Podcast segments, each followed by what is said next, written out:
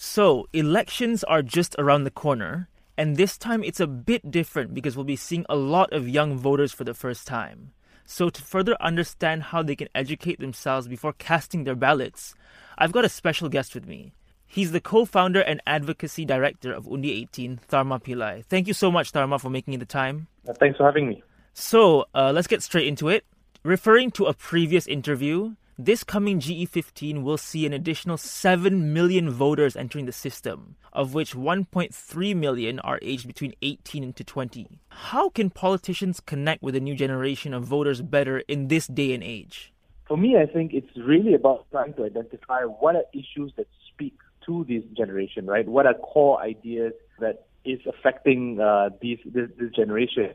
Um, so, which means that often the remedies and the approaches that you're using the older generation may not be especially relevant because you're looking at real issues such as inflation, uh, in, increase of cost of living, high prices of buying homes, right, uh, low wages, underemployment. These are real core issues and structural issues that are affecting this generation. I think that's one element. Number two is, of course, a vast majority of young uh, Malaysians are centered in urban areas, urban centers, which means that politics of service, uh, old school traditional ways of trying to connect voters may not be as effective, especially for urban voters may go and vote in their hometowns.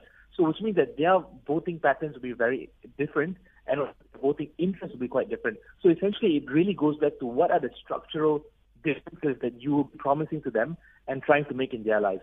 Right? So I think that's the core message and the core promise that has to be there. But of course, uh, in terms of the approach also, I think earlier the, the traditional approach may not be as effective, and that's where you have to go where the where the attention is. Right? You have to leverage social media really well. Um, you have to use platforms like Instagram, TikTok, Facebook, Twitter in order for you to generate conversations, and of course uh, to be able for them to know that you exist.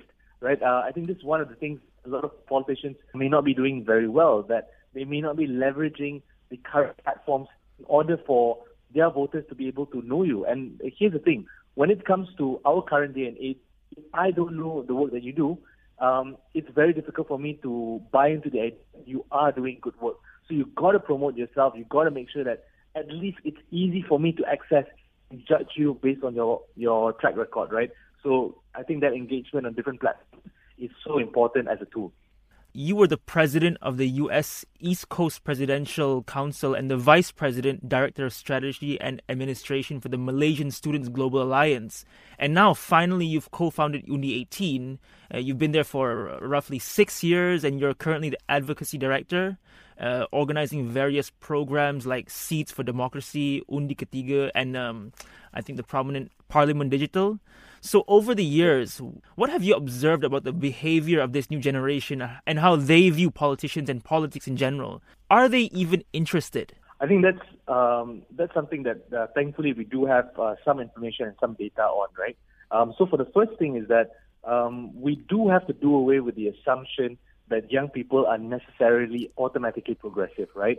Uh, you look at how we've been educated, how societal structure has been built and you will realize that you know we do live in silos a lot of times, um, even in urban pockets, right? So I think this does affect how young people view things in terms of the worldview, right?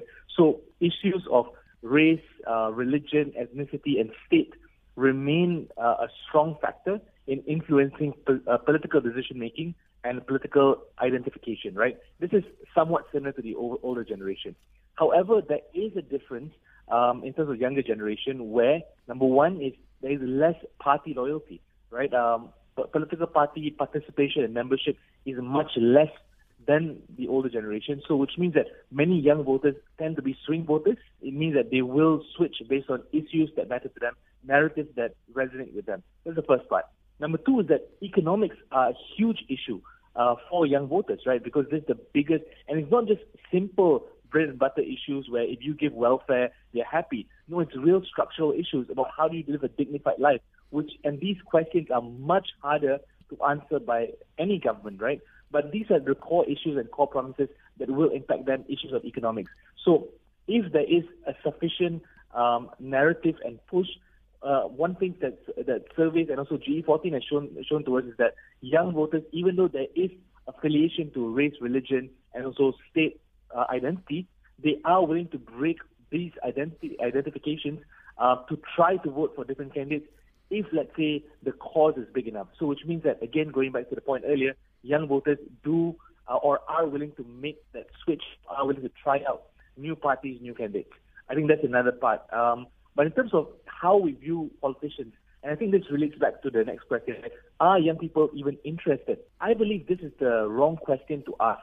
Uh, really. And I think this is where a lot of political com- commentators and analysts are getting wrong. According to data, according to survey, young people are not apathetic, right? Because apathy means they don't care. They're not interested. They're not following the news. But that's not true, right? Uh, various surveys have shown up to 80 to 90 percent of young people are interested uh, in voting in the next general election. They, are, they, they do follow some level of news, especially on social media where it's uh, readily accessible, right?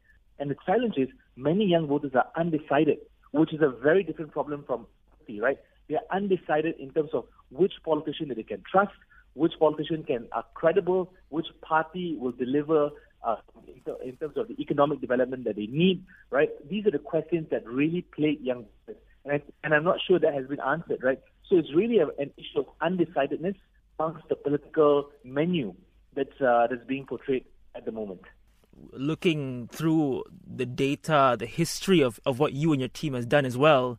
Uh, speaking of which, um, you're young. You, you you are 29, if I'm not mistaken. Uh, right. But you and your team have shown no fear to fight for this country, as we've seen from past events. So, do you think this coming general election will see the impact of all these past efforts? Uh, we, we certainly hope so, right? Uh, but I do want to emphasize that I think for us, we never go into uh, activism. We never go into the work that we do with this entire ideal that we want to be the face of a generation or we want to be able to immediately influence everyone, right? I think for us is that we do things that we believe is the right thing. We fight the right fights uh, because we believe that it, these are battles that need to be done and uh, and there are voices that need to be platformed, right? So I think that's that's for us, right? So we try to go in with that principle uh, instead of trying to be populist, right? Because we are we aren't politicians, we are just Malaysians who care about the country, right? Um, so I think that's one element. But however, I do believe that uh, in terms of the work that we've done, the number of programs we've uh, we've uh, we've created and developed, uh, that it has had um, quite an impact, right? Many of the program alumni and also the uh, the people who have joined the programs, right, uh, do end up in political office. They, uh, many of them are in NGOs, they start up their own organizations, they are active in political parties, they are influencing this cause. So I think that's something that makes us very proud and very happy. But also the momentum, right? The idea that that uh, that Undi 18 uh, or young people have a voice, uh, our votes matter, and we are currently the majority of voters. 51% of voters are between 18 to 40 years old, right? I think this gives a lot of strength and confidence for many young people who have been following the Undi journey, have been following the Lawan movement in the past, right? Um, that they believe, you know what, we have the opportunity and the ability to impact change even on a national level. Our voices matter and we can't be silent. I think that kind of confidence is invaluable. So we hope that we've had that sort of impact uh, onto people by just pursuing uh, this mission and, and trying to do what we feel is the best for the country. So far, we've not heard much from politicians on their stand on issues and policies. So, what would your advice be to first time voters who aren't really sure how to make an educated choice in the next election? Right. I think we will be hearing more and more about um, the manifestos and the stances by political parties in the coming weeks, right? As coalitions firm up, as candidates firm up, as, as parties have a clearer stance uh, and clearer uh, strategy going forward into the elections, right? So I'm sure we'll be seeing that soon. But my advice to first-time voters uh, is this, right? Just go into this with an open mind, listen to all sides, you know, read up the manifesto, try to um, listen to as much news as possible, so that you are able to evaluate them uh, based on what they, what they're bringing to the table, right? I think that's the, that's the first part.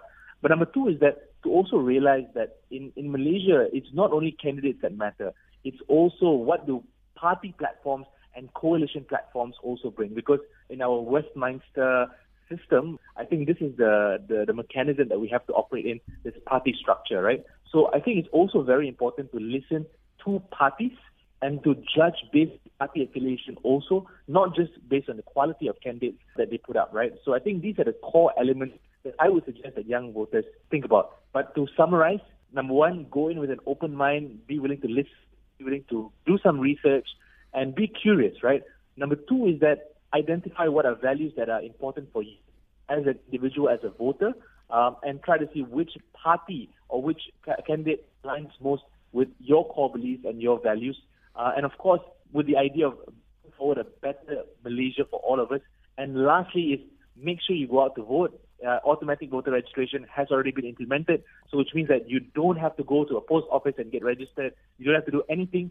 Just go and check where you are supposed to vote and just turn up. That's the most important. I just have one more question, uh, opinionated question for you. What do you have to say to those who don't want to vote? For those who don't want to vote, in a democracy, the principle is very easy. If you are not willing to make a choice, then someone else will make that choice for you. And it may not be a choice that you like.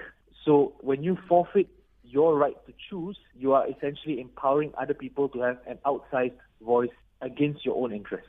So if you feel that is something that you can accept, if you feel that you are willing to surrender your power and your voice, then it's your right. You know, in a democracy, there's also your right not to vote.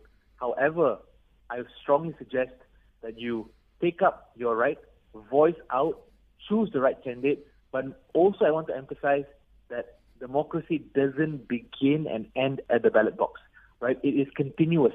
So don't feel disheartened, disheartened in any way that the election goes, right? Go and vote, choose the right candidate, but make sure you continue to pressure and engage continuously throughout the five years, not just beginning and ending at the ballot box. Tharma Pillai, the co founder and advocacy director of Undi 18, thank you for listening. That is all.